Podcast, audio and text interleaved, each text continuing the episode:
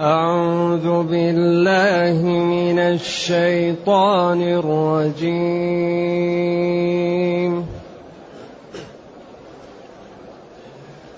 بسم الله الرحمن الرحيم. والضحى والليل إذا سجى ما ودعك ربك وما قلى. ما ودعك ربك وما قلى وللآخرة خير لك من الأولى. وللآخرة خير لك من الأولى ولسوف يعطيك ربك فترضى. ألم يجدك يتيما؟ ولسوف يعطيك ربك فترضى. ألم يجدك يتيما فآوى. ووجدك ضالا فهدى. ووجدك عائلا فأغنى. فأما اليتيم فلا تقهر. وأما السائل فلا تنهر. وأما بنعمة ربك فحدث. الحمد لله الذي أنزل إلينا أشمل كتاب وأرسل إلينا أفضل الرسل وجعلنا خير أمة أخرجت للناس فله الحمد وله الشكر على هذه النعم العظيمة والآلاء الجسيمة والصلاة والسلام على خير خلق الله وعلى آله وأصحابه ومن اهتدى بهداه. أما بعد فإن الله تعالى يقسم بالضحى. سورة الضحى من السور المكية. والضحى. والضحى هنا كأن المقصود به النهار الضوء. بدليل والليل إذا سجى. أقسم الله بالنهار وضوئه وأقسم بالظلام وبسطه وهدوئه. والضحى والليل إذا سجى. الجواب ما ودعك ربك وما قلى. والقسم بالضحى وبالليل وبمواقع النجوم وبالتين والزيتون هذه الأقسام تدل على عظمة المقسم المقسم به. وأن هذا إما لمنافعه أو لبعد مكانته أو لعجز الخلق عن خلقه. أحيانا يقسم به لما فيه من المنافع كالتين والزيتون. أحيانا لأن الخلق لا يستطيعون أن يوجدوه بيان على قدرة الله. ولذلك لله أن يقسم بما شاء والخلق لا يجوز لهم أن يقسموا إلا بالله. لذلك من كان حالفا فليحلف بالله أو ليسكت يصمت. ومن حلف بغير الله فقد أشرك. لأن هذا تعظيم لغير الله. إلا إذا كان متأولا. فلا يحلف إلا بالله لأن هذا من التعظيم ومن العبادة والعبادة خاصة بالله. أيوة، لا يعبد إلا الله. والحلف عبادة تعظيم للشيء المحلوف به. فلا يجوز الحلف إلا بالله أو بصفاته. والأيمان يجب أن تحفظ. إذا حلفتم فاحفظوا أيمانكم ولا تجعلوها عرضة ومانع من فعل الخير. ولا تجعلوا الله عرضة لأيمانكم كراهة أن تبروا أن تبروا. لا. من حلف على يمين ورأى غيرها خيرا منها فليكفر عن يمينه وليأتي الذي هو خير. وسبق أن قلنا أن الأيمان أربعة. يمينان يكفران ويمينان لا يكفران. إذا يقسم الله جل وعلا بالضحى أو بالنهار وبالليل إذا سجى. السجى هنا أقوال عديدة. أحسن شيء فيها أنه هدى. أيوة سجى البحر إذا هدى سجى الليل إذا بسط نفوذه وهدأ وهدأ ما فيه لظلامه وشموله للأرض. ما ودعك ربك وما قلى. يقال إن النبي صلى الله عليه وسلم مرض وجلس يوما ويومين وأيام لم يقم الليل. فقال الكفار ما نرى صاحبك إلا قد قلاك أو ودعك. فنزلت والضحى والليل إذا سجى ما ودع. والحديث في البخاري. أما الاثر الذي ورد أنه تأخر عنه الوحي وقال لعل في البيت مشكل فنظرت تحت السرير فوجدت جروا ميتا فلما أزاحته نزل الوحي هذا لا يصح. لكن هذا الحديث هو الصحيح. أنه يعني جلس ليالي لا يقوم الليل لوعكة فقالوا ما نرى صاحبك إلا قد قلاك فنزلت.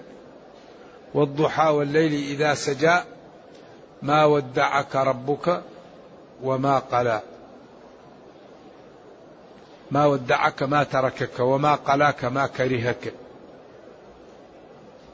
ابدا لأنه لم يتركك وسيحميك وسيعزك وينصرك ويحبك لأنك أشرف الخلق عليه وقرن اسمه باسمه بالآذان.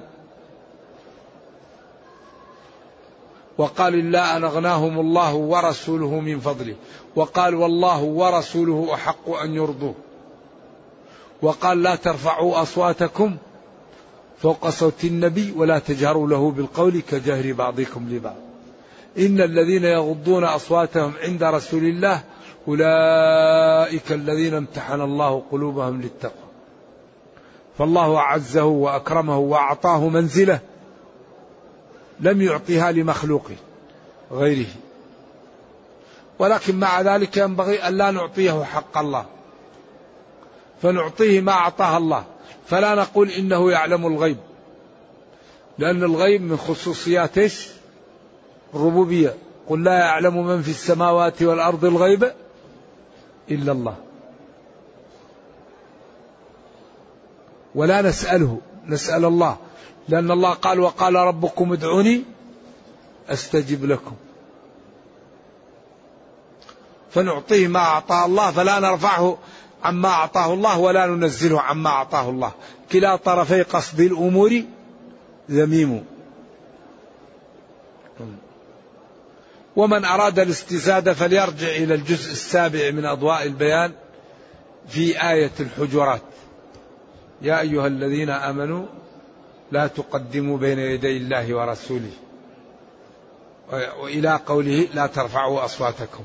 فإن فيه بحثا مهما ويبين الاعتدال وأنه تجب محبة النبي صلى الله عليه وسلم ولكن يحرم أن نعطيه حق الله. فلا ننقصه عما أعطاه الله ولا نرفعه لنعطيه حق الله. كلا طرفي قصد الأمور ذميم. نعم. إذا يقول جل وعلا ما ودعك ربك ما كرهك وما قلاك ما تركك وما قلاك وللآخرة خير لك من الأولى. الآخرة القيامة خير وأفضل لك من الأولى وفي الأولى أعطاك الله ما أعطاك.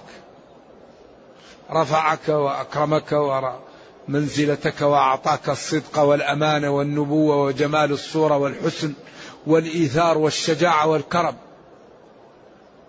والآخرة تنال فيها أكثر مما تنال في الدنيا. ولا سوف سوف يعني هذه تجعل الفعل يعني يتأخر يعني لا يأتي إلا بعد مدة. سوف تجعل الفعل يأتي المضارع يكون يقع بعد مدة. سوف يعني في الآخرة يعطيك ربك من نعمه وفضائله فترضى فتقول كفاني. ولذلك هذه الآية تفرح لأن النبي صلى الله عليه وسلم بكى وقال أمتي أمتي. فقال جبريل في الأثر الموجود وهو فيه كلام أنه قال سنرضيك في أمتك. نعم. ولكن قال له ربه ولسوف يعطيك ربك فترضى. ونبينا صلى الله عليه وسلم يهتم بأمته وبالأخص أمة الإجابة. من قال لا إله إلا الله. نعم. ولسوف يعطيك ربك فترضى. ونبينا كريم. ورؤوف رحيم. نعم. لما تيب على كعب بن مالك تهلل وجهه. ولما قال المدرج هذه الأقدام بعضها من بعض فرح. أي شيء طيب للمسلمين يفرح به صلوات الله وسلامه عليه. ولا وإذا سأل الشخص عن واحد وجد كره السؤال لا يريد أبدا إلا الخير وإذا جاءه شخص وأخبرها قال اتركوني أخرج لأصحابي وقلبي سليم. ما يريد إلا الخير. ونزل عليه إن الذين يحبون أن تشيع الفاحشة في الذين آمنوا. لهم عذاب أليم. وقال للرجل الذي جاء قال هل لا سترته؟ قال له إني عفوت عليه قال هل لا كان قبل أن تأتيني؟ ولسوف يعطيك ربك. يعطيك من الفضائل من الخير من المنازل فترضى حتى ترضى. بعدين أتى بالمثال. على أنه أكرمه في الدنيا فسيكرمه في الآخرة. أتى بالمثال ألم يجدك يتيما؟ يتيما بعض العلماء أرادوا أن يؤولوها كالقرطبي رحمة الله عليه. قال وجدك منفردا في الفضائل فضم إليك أصحابك. يتيما يعني يتيما يعني تقال للمنفرد. وجدك واحدا في الفضائل وفي النبوة وفي الكرم. فضم إليك أصحابك فآمنوا بك فآواك بهم. ولكن الجمهور قالوا يتيما فقدت أباك وأنت في بطن أمك فهيأ لك من كلأك وحفظك بقدرته وإرادته فآواك. سواء كان في صغرك جدك أو كان الذي آواك عمك. نعم. ألم يجدك يتيما فآواك فهيأ لك من الأمور ما به تتربى وتحترم وت ولا تهان. ووجدك ضالا أي ذاهبا عن الوحي وعن معرفة الشرائع فأنزلها عليك وعلمك. كما قال ما كنت تدري ما الكتاب ولا الإيمان ولكن جعلناه نورا نهدي به من نشاء. فأنزلنا عليك الوحي والأحكام فعلمناك ما كنت لا تعلمه قبل نزول الرسالة عليك. أما هو فقد خلقه الله يكره المعاصي ويكره الذنوب وهيأه من صغره للخير. ولذلك لما كشف ليحمل الحجارة معهم وهو صغير جاءه شيء وضربه وقال له أستر عورتك. قبل أن ينزل عليه الوحي. وكانوا إذا أرادوا أن يذهبوا به إلى مكان لا ينبغي الله يأتيه بالنوم. وكره إليه الأصنام وكره إليه الفسوق وحبب إليه الإيمان والصدق. فالله تعالى هيأه من صغره إلى النبوة. ما كان يريد المعاصي ولا يريد الفجور ولا شيء. وكان الله حامي حمية فطرية. حتى نزل عليه الوحي. ووجدك ذاهبا عن الحق لا تعلمه. فهداك بأن أوحى إليك وعرفك الشرائع والقرآن والأحكام. فهداك إلى ذلك ووجدك فقيرا لا تملك شيء. فأغناك بالمال وأغناك بأن جعل قلبك مليئا بالغناء. لا تخشى الفقر. بما هيأ الله في قلبك من الفضائل ومن المعاني. نبينا صلى الله عليه وسلم قلبه كله غنى. كل ما جاءه شخص يريد شيئا يعطيه إياه. ما يمنع شيء أبدا. ولذلك قال لهم إنكم تسألونني فالذي يأخذ شيء لا يحق له هذا يكون له عليه تبعة أنا أي واحد يسألني نعطيه. لا يمنع إلا إذا لم يكن عنده. ولذلك ربه بين له. قال له وإما تعرضن عنهم ابتغاء رحمة من ربك ترجوها. فقل لهم قولا ميسورا. إن جاءك المسلمون والفقراء يريدون أن تعطيهم ولم يكن عندك قل لهم أبشروا إن جاءت الغنائم إن جاء الفتح. فقل لهم قولا ميسورا. ولذلك المسلم إذا جاءه إخوته يريدون منه حاجة فإن لم تكن عنده الحاجة يردهم إيش؟ ردا جميلا. قل لهم أشكر لكم ثقتكم بي وأول فرصة تسمح لي لن نضيعكم من قضاء حاجتكم إذا قدرت لكن الآن أنا عاجز ولكني أشكر لكم. أما إن كنت تستطيع فهذه فرصة المسلم إذا جاءه أخوه يريد حاجة وهو يستطيع فهذه فرصة العمر. لأنك إن لم تقضيها سيقضيها الله له وتبقى فرصة ضاعت عليك. ولذلك يقول إلا تكون ورق يوما أجود بها للسائلين فإني لين العود. إلا تكن ورق ذهب وفضة أجود بها للسائلين فإني لين العود. إن لم يكن عندي مالا أعطيه للسائلين فإني أرفق بهم وأتواضع معهم. لا يعدم السائلون الخير من خلقي إما نوالي وإما حسن مردودي. إذا جاءني السائل إما أن نعطيه ما يريد أو أرده ردا جميلا.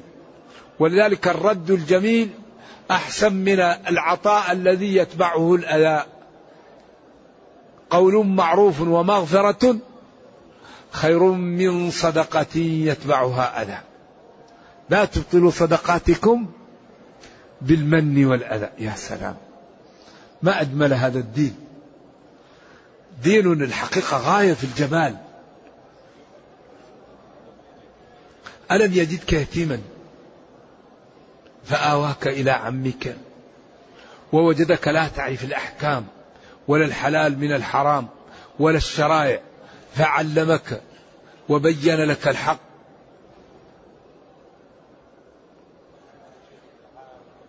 ووجدك فقيرا فأغناك. إذا الذي أعطاك هذا في الدنيا سيعطيك في الآخرة أكثر من ذلك. فاطمئن وسر على شرع الله بما أمرك الله واعلم أن النصر حليفك وأن من عاداك فالعاقبة السيئة تكون عليه. أما من اتبعك فالعاقبة الحسنة للمتقين. فأما اليتيم فلا تقهر. أما اليتيم لا تقهر اليتيم.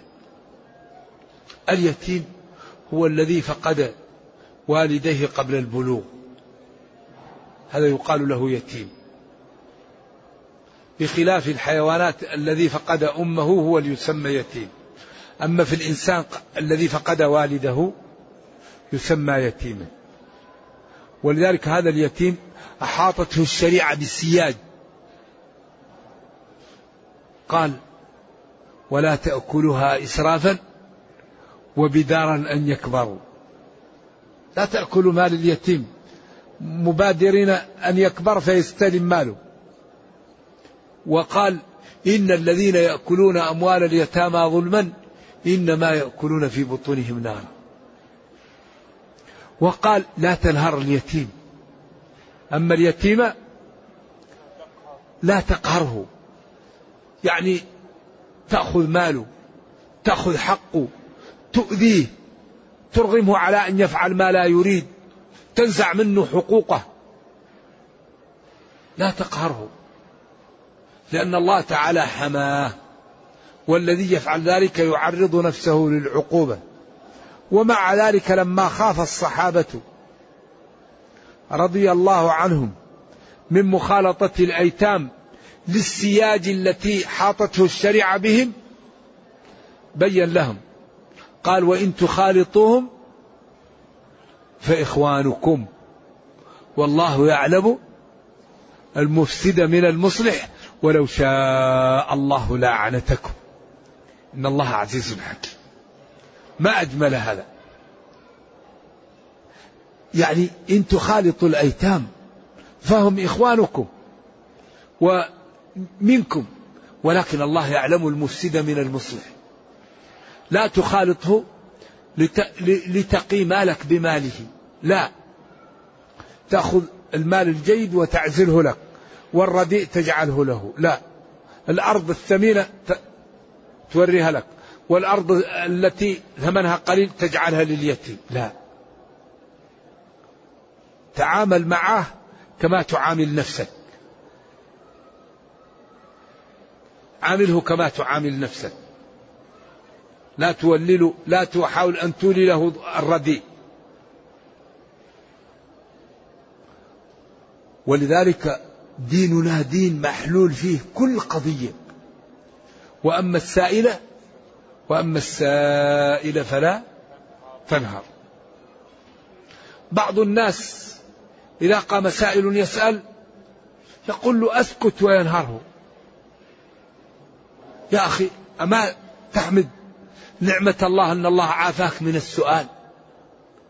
أما تخاف أن الله يبتليك بأن تكون في منزلته غدا؟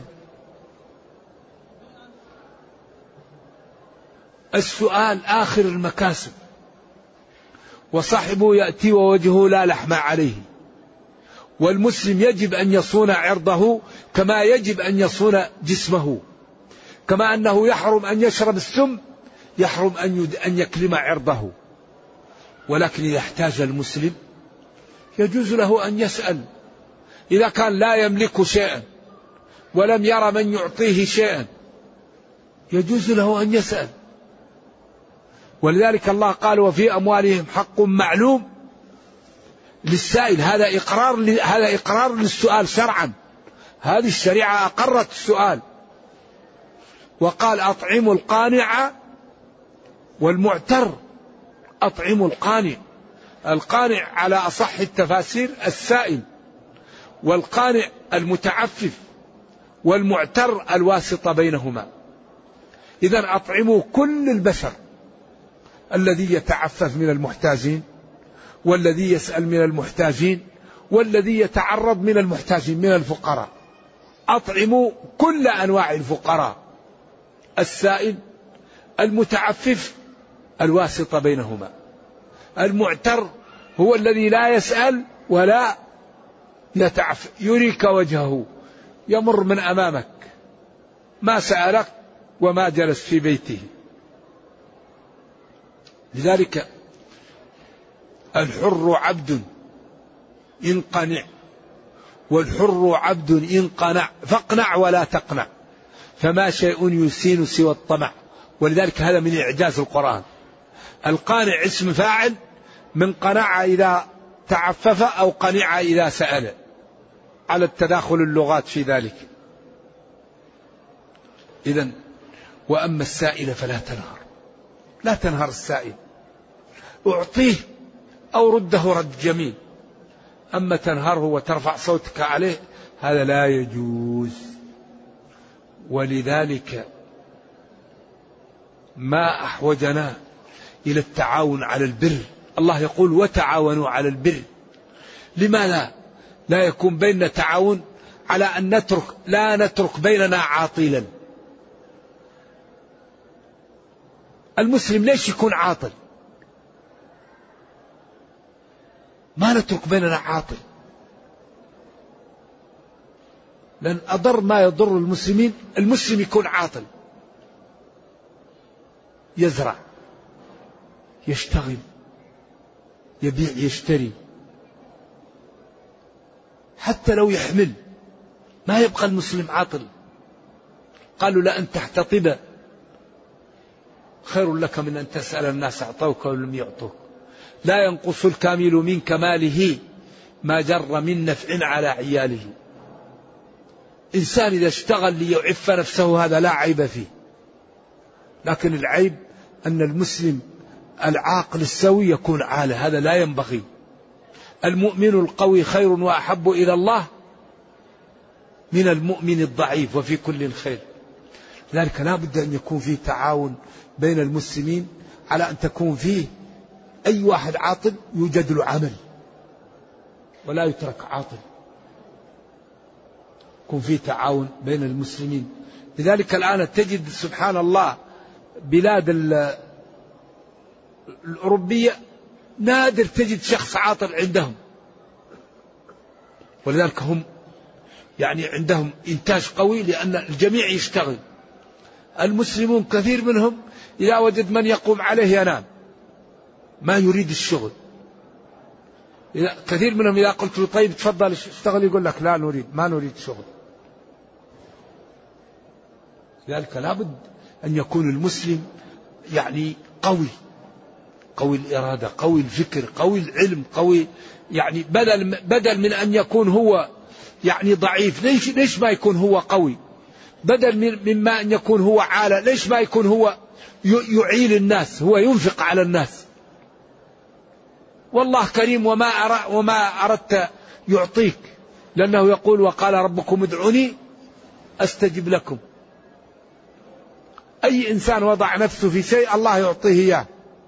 بدل من أن يكون المسلم يحتاج لماذا لا يكون المسلم هو الذي ينفق على الآخرين. يتحرك ويتسبب. ولذلك ربنا قال وقل اعملوا.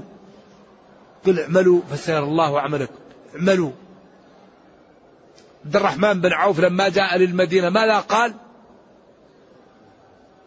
قال دلوني على السوق. أول يوم ربح خطام الناقة بس حبل. وبعدين أصبح من أغنى أهل المدينة. عثمان جهز جيش العسرة. ما ضر عثمان ما فعل بعد اليوم. لا حسد إلا في اثنتين. ذلك المسلم ينبغي أن يكون عنده همة. ولا يرضى أن يكون عالة أبدا. يسأل الله ويحاول أن يقوم بالأسباب. والله كريم ولا يضيع أجر من أحسن عملا.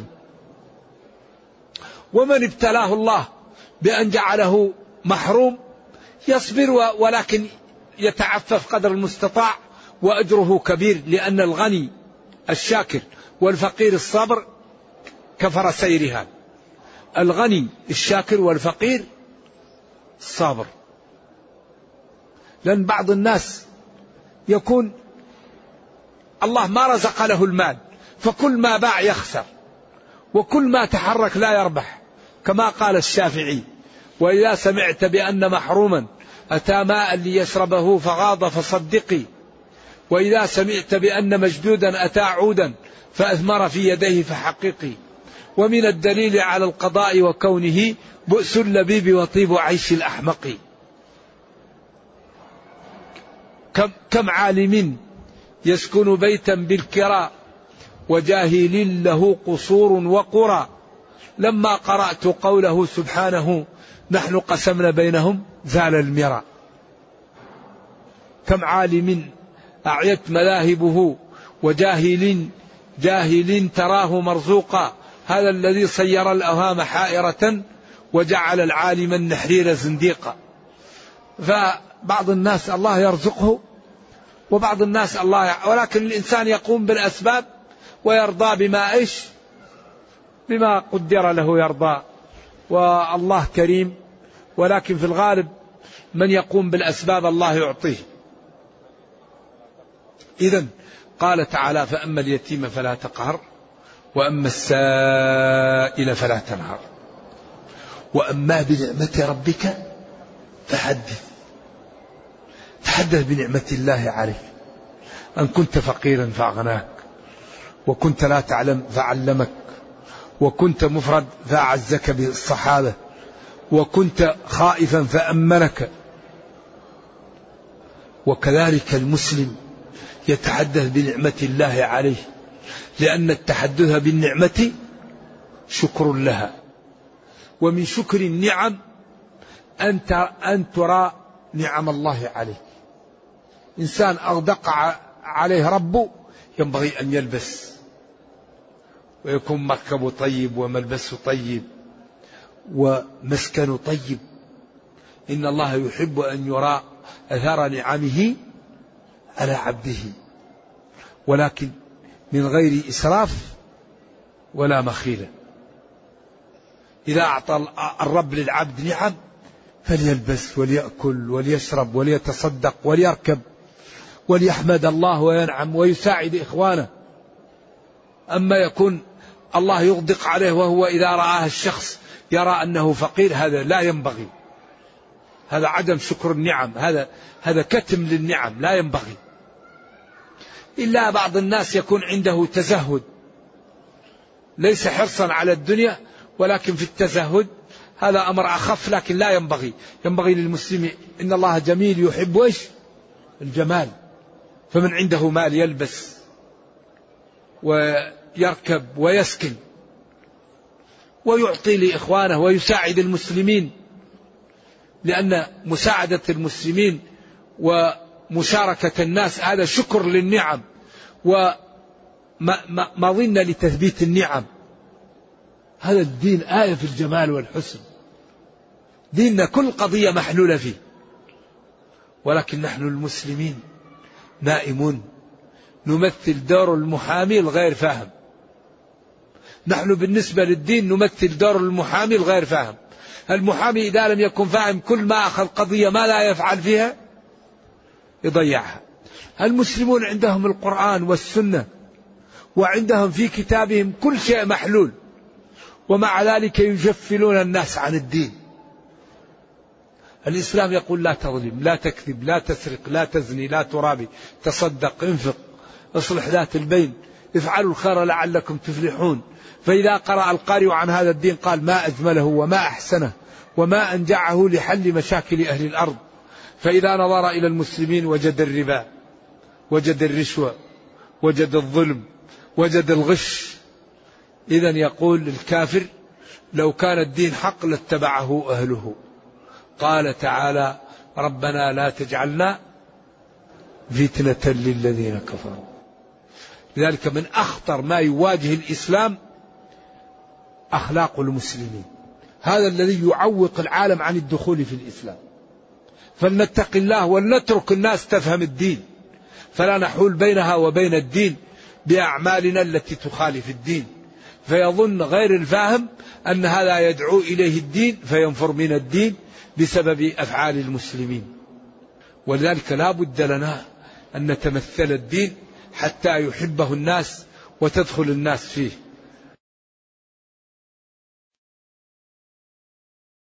بسم الله الرحمن الرحيم.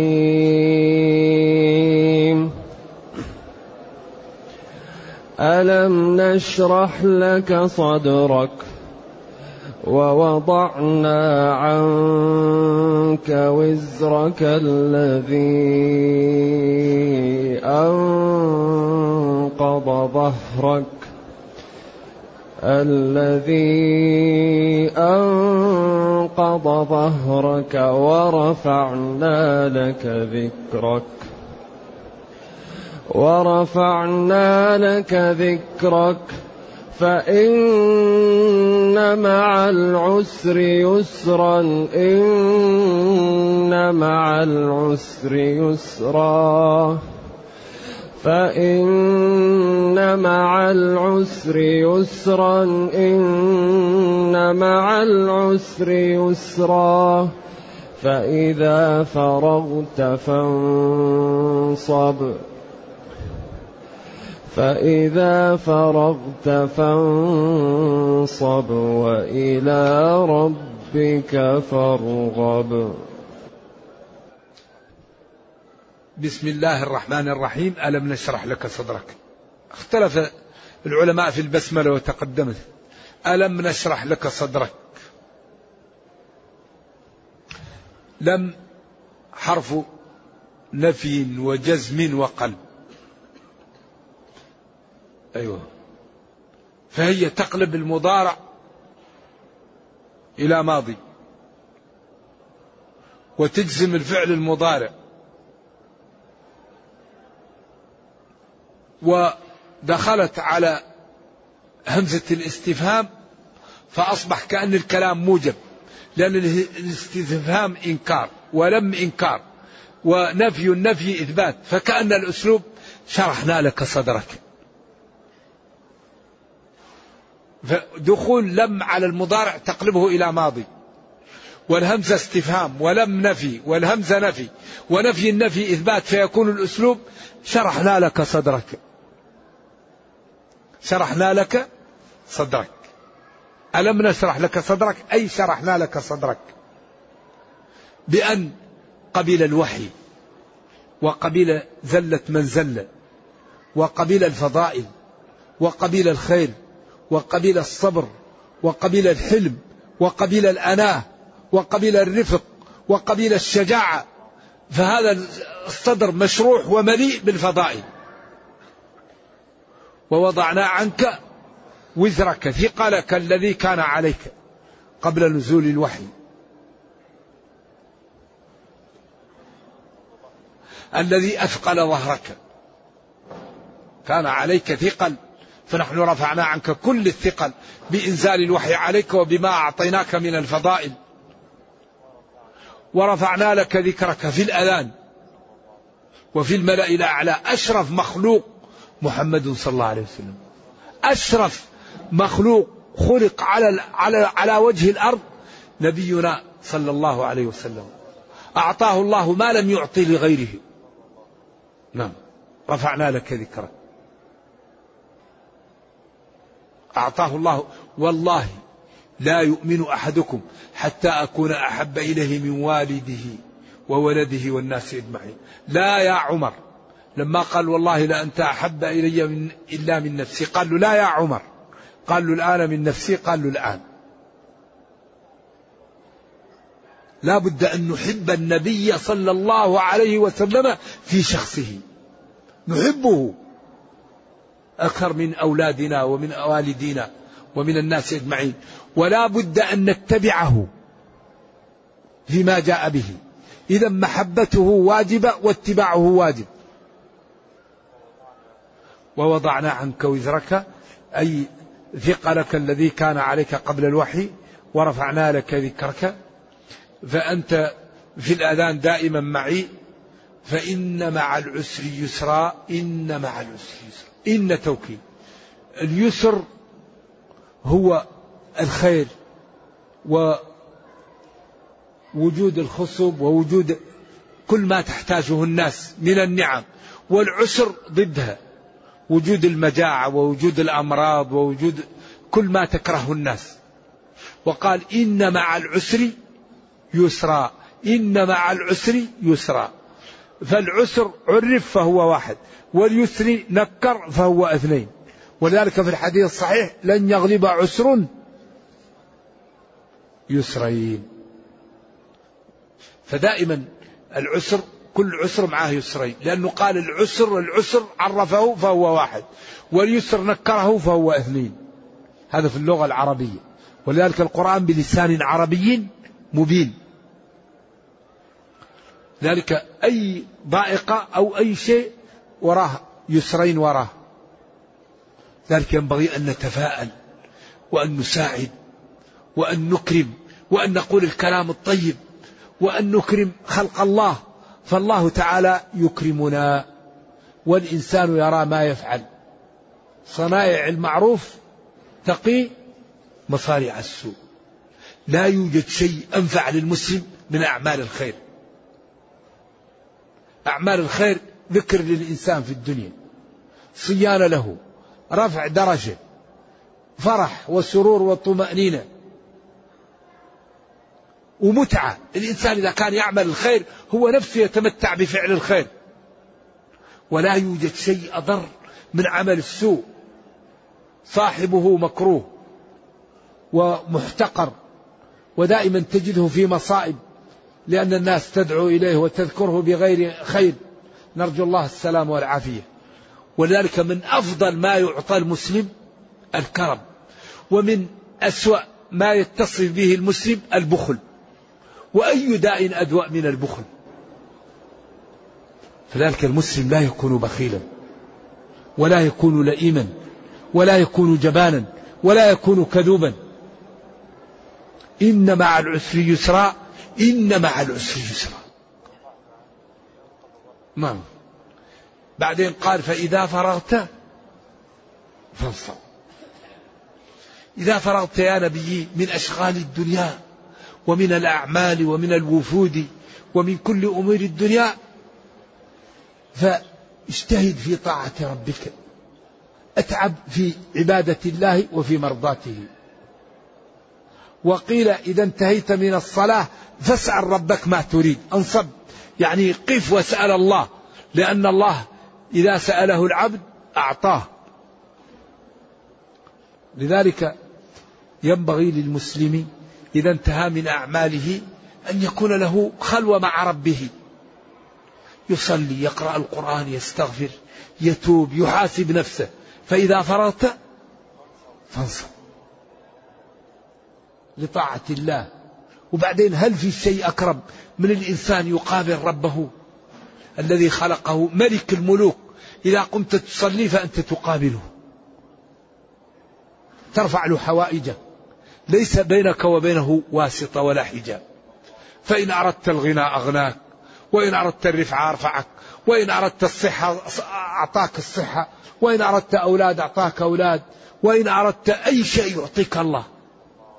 والله يقول ادعوني أستجب لكم. لكن ضعف الهمم هو الذي جعل المسلمين في هذا الزمن أقل من غيرهم. وضعف الهمم يمنع من الوصول إلى إيش؟ إلى معالي الأمور. وإلى ربك أرغب. إلى ربك فيما عنده. أسأله أعبده طعه التجأ إليه تضرع إليه. فإنه من رغب إليه أعطاه. ولا يضيع أجر من أحسن عملا. نرجو الله جل وعلا أن يرينا الحق حقا. ويرزقنا اتباعه وأن يرينا الباطل باطلا ويرزقنا اجتنابه وأن لا يجعل الأمر ملتبسا علينا فنضل. اللهم ربنا أتنا في الدنيا حسنة وفي الآخرة حسنة وقنا عذاب النار. اللهم اختم بالسعادة آجالنا واقرم بالعافية غدونا وآصالنا واجعل إلى جنتك مصيرنا ومآلنا. سبحان ربك رب العزة عما يصفون وسلام على المرسلين. الحمد لله رب العالمين وصلى الله وسلم وبارك على نبينا محمد وعلى آله وصحبه والسلام عليكم ورحمة الله وبركاته.